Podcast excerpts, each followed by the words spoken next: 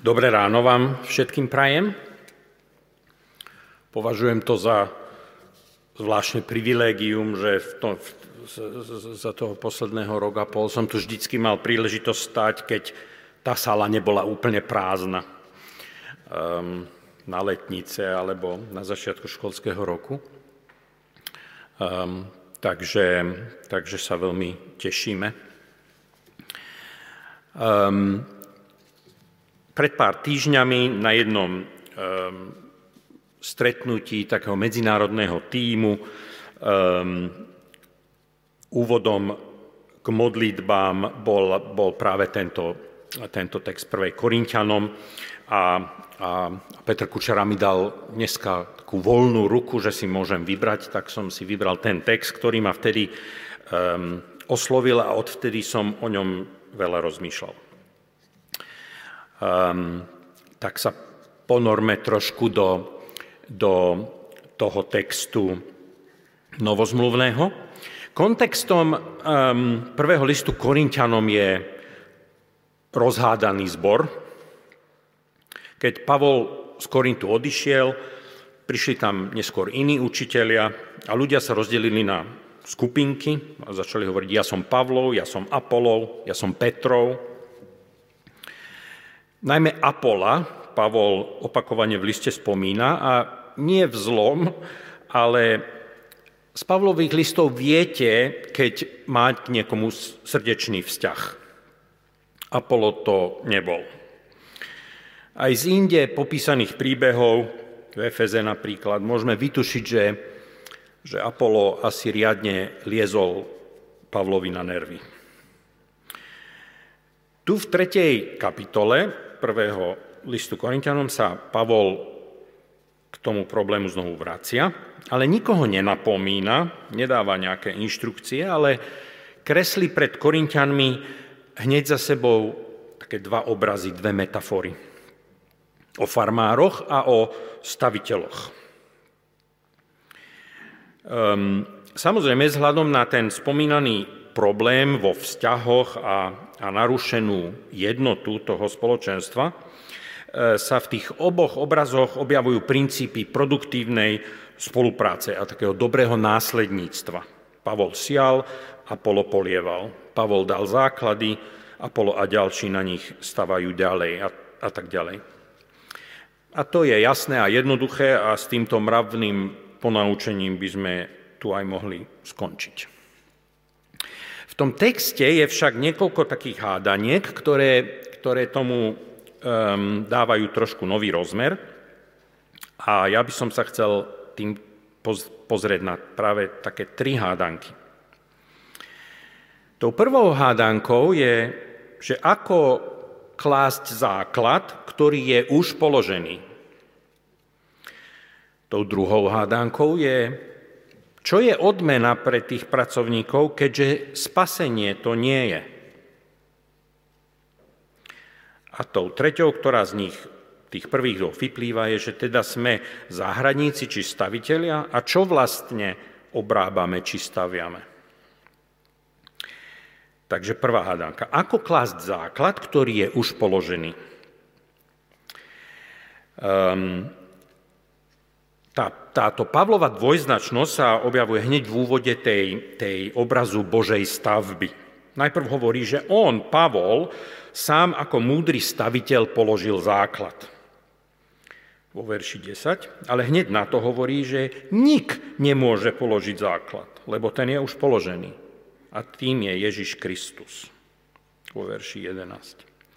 Eugen Peterson v, v preklade Message Bible sa s tým vysporiadal tak filigránsky um, a, a, a Pavlovi prisúdil rolu nie toho, kto kladie základy, ale keďže tie sú dávno položené, ale rolu akéhosi šéfa architekta alebo inžiniera, ktorý ako vizionár navrhol dizajn, nakresil plány a Apollo na tých základoch, ktoré tam už sú, a podľa Pavlových výkresov stavia stavbu.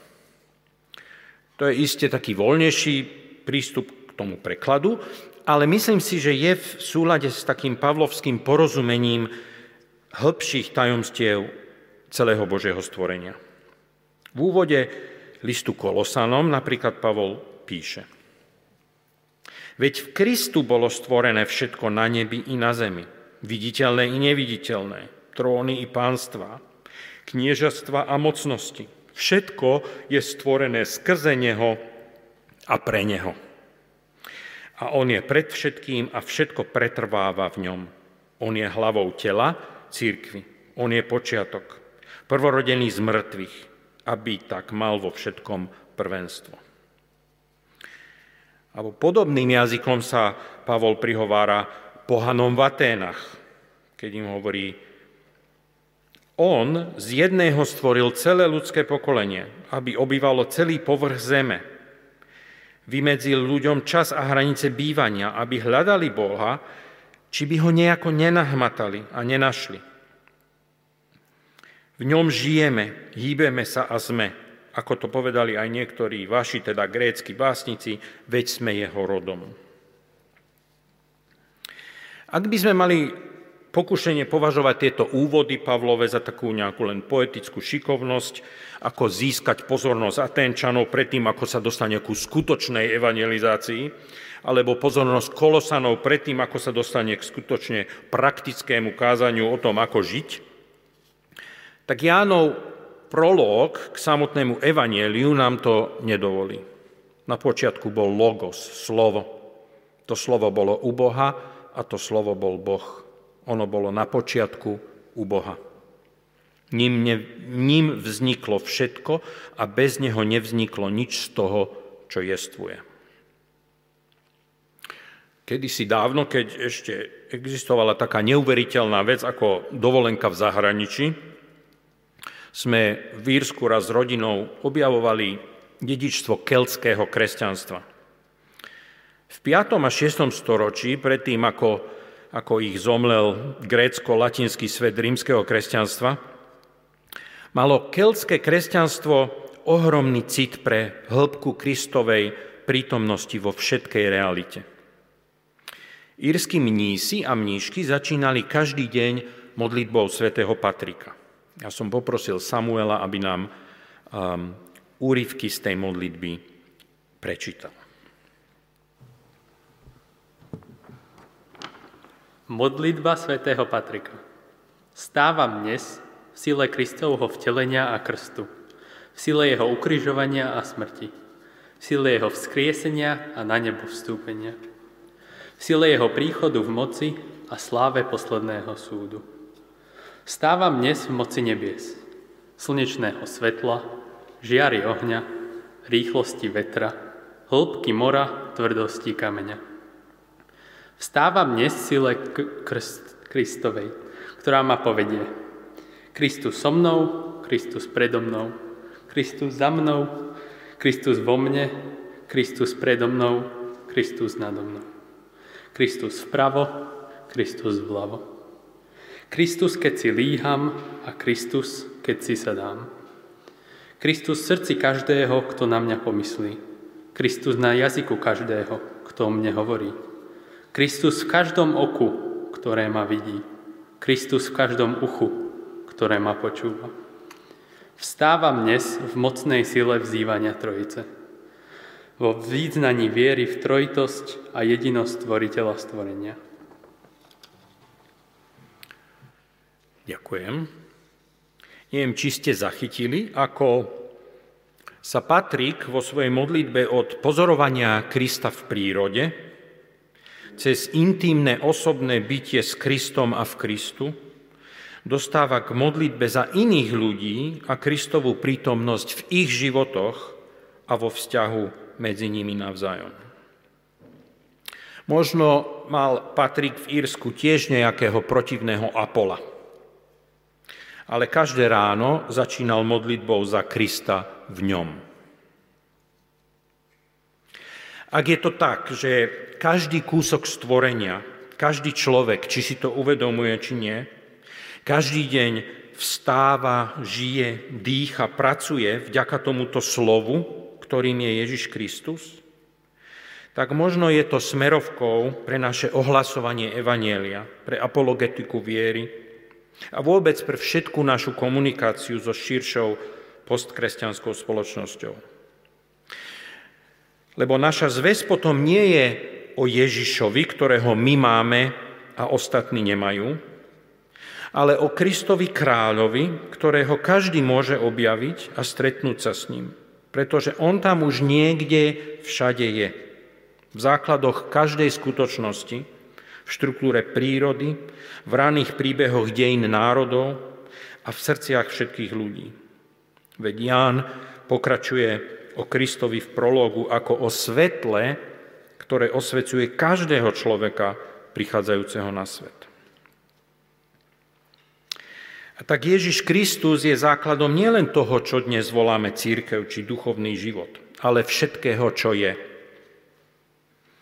V základoch všetkej hmoty možno pozorujeme Heisenbergov princíp neurčitosti a strácame každý pevný bod, ale ešte hĺbšie. Pod každou neistotou je logos, slovo, ktoré sa dá preložiť aj ako význam alebo zámer, Boh vtelený, zhmotnený v Kristu, ktorého najbytostnejšia podstata je láska. A to je hrozne dobrá správa. Druhá hádanka. Čo je odmena, keďže spasenie to nie je? Ten, čo sadí a ten, čo polieva, patria k sebe. Ale každý dostane odmenu podľa vlastnej práce, verš osem. A ak dielo, ktoré niekto postavil, vydrží, dostane odmenu, verš štrnásť.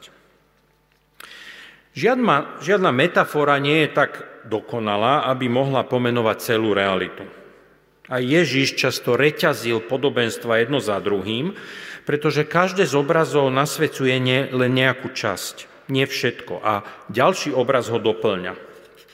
Podobne aj Pavol, najprv rozsievači, polievači, potom stavitelia, murári, kamenári, tesári a zlatníci na stavbe domu. V oboch prípadoch však Pavol zdôrazňuje, že dobrí farmári a dobrí stavitelia dostanú odmenu. Západné kresťanstvo si po Augustínovi zvyklo čítať Pavla a, a celú novú zmluvu tak, že tou odmenou musí byť predsa samotné spasenie, čiže večný život. Po Lutherovi a Kalvínovi do našich študijných Biblií doplňame k takýmto veršom poznámku, že Pavol tým určite nemyslí spasenie zo skutkov, lebo predsa sola fide, len vierou sme spasení. Alebo tie verše prechádzame mlčaním, pretože si s celým konceptom odmeny nevieme dať rady. V druhom obraze staviteľov nám Pavol predsa len trošku pomáha a vysvetľuje, že všetci stavitelia budú spasení bez ohľadu na kvalitu ich práce, ale len cez nejaký oheň. Aká odmena teda čaká dobrých staviteľov, ak tou odmenou nie je ísť do neba, keď zomrieme? Prekvapivo, jazyk odmien, dedičstva či víťazných vencov je v Novej zmluve veľmi častý. Sám Pavol, akoby najväčší obhajca spasenia vierou a nie skutkami, používa tento jazyk veľmi pravidelne. Napríklad v krásnom úvode listu Efezanom hovorí o tajomstve, že keď sa naplní čas, tak Boh v Kristovi zjednotí všetko, čo je na nebi a na zemi, a my budeme dedičmi toho zjednotenia. Alebo v liste Galaťanom, kľúčovom texte reformačných doktrín, Pavol hovorí, ak ste Kristovi, ste Abrahamovo potomstvo a podľa prisľúbenia dedičia. A tak už nie si otrok, ale syn. A ak si syn, tak skrze Boha aj dedič. Dedičia čoho? Našťastie, Pavol to rozvíja hlbšie v liste Rímanom. Prísľub, že bude dedičom sveta, nedostal Abraham a jeho potomstvo skrze zákon, ale na základe spravodlivosti z viery. Rímanom štyri. A následne v Rímanom osem. Duch dosvedčuje, že sme Božie deti. Ale ak sme deti, sme aj dedičia. Boží dedičia a Kristovi spoludedičia. Aby sme, ak spolu trpíme, boli spolu aj oslávení. Lebo stvorenstvo túžobne očakáva zjavenie Božích synov. Pavol vie byť vzletný, veľmi duchovný, až mystický, keď chce, ale keď hovorí o odmenách a o dedičstve, vždy je pevne zakorenený do zemitého príbehu Božého ľudu a Abrahamovských zasľúbení. Abrahamovo potomstvo viery bude dedičom sveta, zeme, nie akéhosi eterického večného života. Preto stvorenstvo túžobne očakáva, kedy sa už konečne tieto Božie deti ujmú opäť svojho stvoriteľského poslania byť Božím obrazom, byť kráľmi a kráľovnami, kňazmi a kňažkami v chráme Božieho stvorenia. To je presne to, čo neskôr uvidí Ján na Patmose za poodhalenou oponou. Urobil si ich kráľovstvom a kňazmi nášmu Bohu. Oni budú kráľovať na zemi, lebo kráľovstvo sveta sa stalo kráľovstvom nášho Pána a jeho pomazaného. Ďakujeme Ti, Pane Bože Všemohúci, že si sa ujal svojej moci a začal si kráľovať. Prišiel Tvoj hnev a čas súdiť a odmeniť Tvojich sluhov, prorokov, svätých a tých, čo sa boja Tvojho mena, malých i veľkých, a zničiť tých, čo ničia zem. Len v kontexte takéhoto porozumenia novozmluvného jazyka odmien a dedičstva má vôbec zmysel jeden z najznámejších Ježišových výrokov vôbec. Blahoslavení tichí, lebo oni budú dedičmi zeme. Samozrejme, text v Rímanom osem a ešte viac kniha Zjavenia je eschatologická vízia o vyvrcholení dejín. A preto by bolo ľahké sklznúť späť k interpretácii, že tak predsa sa len hovorí o dedičstve či odmene večného života, tam niekde za hranicou smrti či na konci sveta. Ale to nebolo židovské porozumenie. Ja som ustanovil svojho kráľa na Sione, na svetom vrchu. Ty si môj syn, ja som ťa dnes splodil. Požiadaj ma a dám ti národy ako dedičstvo, končiny zeme do vlastníctva, hovorí už žalmista v druhom žalme. Pavlové metafory o farmároch a staviteľoch sú skrz naskrz židovské a vo svetle príbehu Ježiša z Nazareta, ktorého Boh smrťou a vzkriesením ustanovil ako kráľa národov a dediča všetkých končín zeme, toto židovské porozumenie naplnilo konečne význam, ktorý vždy malo. Obrábanie záhrady tejto planéty a stavanie miest má zmysel už tu a teraz. Všetko, čo už teraz robíme s láskavou starostlivosťou, s vtipnou vynaliezavosťou, čo obohacujeme tvorivou krásou, bude raz nejakým spôsobom súčasťou nového Božieho stvorenia a bude to ešte krajšie a slávnejšie. Rovnako ako drahé kovy a kamene nielen prežijú skúšku ohňom, ale sú ešte čistejšie, krajšie a kvalitnejšie po takom prečistení. Sme teda záhradníci či stavitelia? Čo to vlastne obrábame? Čo staviame?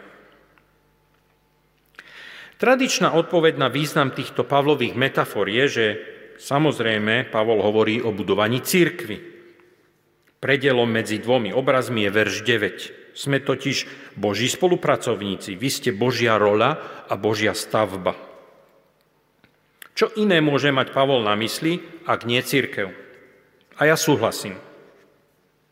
Ale vzhľadom na to, čo sme si povedali o Kristovi, ktorý je základom nielen toho, čo dneska voláme cirkev, ale základom celého stvorenstva. A vzhľadom na povahu odmeny, ktorá čaká usilovných farmárov a stavbárov, podobe dedičstva zeme a vládnutia nad novým stvorením spolu s Kristom, musíme mať v tomto Pavlovom obraze na mysli veľký obraz cirkvi. Tým viac, že Pavol končí jazykom chrámu. Vy ste Božím chrámom, pretože vo vás prebýva Boží duch. Všimnime si tiež, že následne Pavol hovorí, ako Boh zničí nepriateľov, ktorí kazia Boží chrám. A text Zjavenia o odmeňovaní a o súde hovorí o Božom zničení tých, ktorí ničia zem. Tento týždeň bol Medzinárodný deň zeme a dovolím si povedať, že ničitelia zeme nie sú len nepriatelia bláznivých environmentalistov, sú to Boží nepriatelia, podľa knihy Zjavenia. Deň zeme by sa tiež mohol volať Deň Božieho chrámu a bolo by to výsostne biblické. Preto sa mi tu opäť hodí do tretice obrázok, ktorý som už použil pred rokom na letnice a potom na začiatku školského roku. Áno, obraz farmárov a staviteľov je o cirkvi, ktorá je obnoveným Božím ľudom, ktorý sa vracia do svojho poslania vďačnej a poslušnej chvály voči svojmu stvoriteľovi, do láskavej služby jeden voči druhému a do múdrej vlády a správcovstva zeme. Pavlovo spojenie týchto dvoch obrazov o farmároch a staviteľoch možno nie je náhodné. Veľký príbeh biblický začína v záhrade, ktorú má človek obrábať. Ale posledným biblickým obrazom je mesto, do ktorého národy vnášajú svoj príspevok. Ohňom prečistené výsledky svojho stavania. A ponúka sa spojenie týchto dvoch obrazov do vízie záhradného mesta ako konečného Božieho zámeru. Môj pôvodný názov dnešnej kázne bol jednoducho farmári a stavitelia, ale Kubo Uhlík, ktorý pripravuje pre Facebook a do pozvánok podklady o bohoslužbách, hneď na to zareagoval, že to znie ako názov nejakej počítačovej alebo spoločenskej hry typu roleplay a že to treba nejako využiť. A tak som sa dozvedel, že er pé gé, role-playing game, je už dnes zavedený termín medzi gamermi a označuje hru, ktorá je postavená na postavách, roliach, s ktorými sa hráči musia stotožniť a na príbehu, ktorého zápletka vzniká vďaka nepredvídateľnému chovaniu týchto postav. No to je dosť presné. Verzia jedna bodka nula tejto hry začala nádherne, ale skončila vyhnaním prvých farmárov zo záhrady. Vo verzii dva bodka nula boli farmári aj stavitelia vyhnaní do cudzieho mesta a autor hry musel sám seba obsadiť do príbehu ako jednu z postav, čo ho stálo život. Napriek tomu zvíťazil, vrátil sa do hry a spustil úplne novú verziu tri bodka nula, ktorú my teraz hráme. Všelijaké zápletky rozdeľovania, posudzovania, závisti či nedôvery zase vznikajú, najmä vtedy, keď postavy berú sami seba príliš vážne a prepadnú pocitu, že ich rola je najdôležitejšia. Ale Pavol píše, píše, veď nič nie je ten, čo sadí, ani ten, čo polieva. Preto im rozprávač musí neustále pripomínať, o čo ide. Musí im pripomínať, že to nie je o nich, ale ide o veľký príbeh budovania záhradného mesta. Nuž, tak vyriešil Pavol problém neporozumenia a rozdelenia v Korinte? Je budovanie Božieho kráľovstva ako siatie alebo ako polievanie? Je ako kreslenie projektov alebo ako murovanie? Je to ako Pavlova práca, alebo ako Apollova práca? Je to ako kázanie z tejto kazateľne, alebo je to ako učenie detí v škole? Je to ako vydávanie kníh, alebo ako starostlivosť o starých ľudí? Je to ako šoférovanie trolejbusu, alebo ako byť koncertným majstrom? Pavlov prístup ku Korinským je podobný ako Božia odpoveď Jóbovi. Boh Jóbove neuveriteľné utrpenie tiež akoby úplne ignoruje a namiesto toho ho berie späť v čase a ukazuje mu začiatok veľkého príbehu stvorenia. A Jób nakoniec len povie, aha, teraz som porozumel. A Pavol je v niečom podobný. Pozýva Korinťanov dopredu v čase a ukazuje im, kam veľký Boží zámer smeruje. A dúfa, že Korinťania a my spolu s nimi povieme, teraz sme porozumeli. Požehnanú nedeľu a týždeň vám prajem.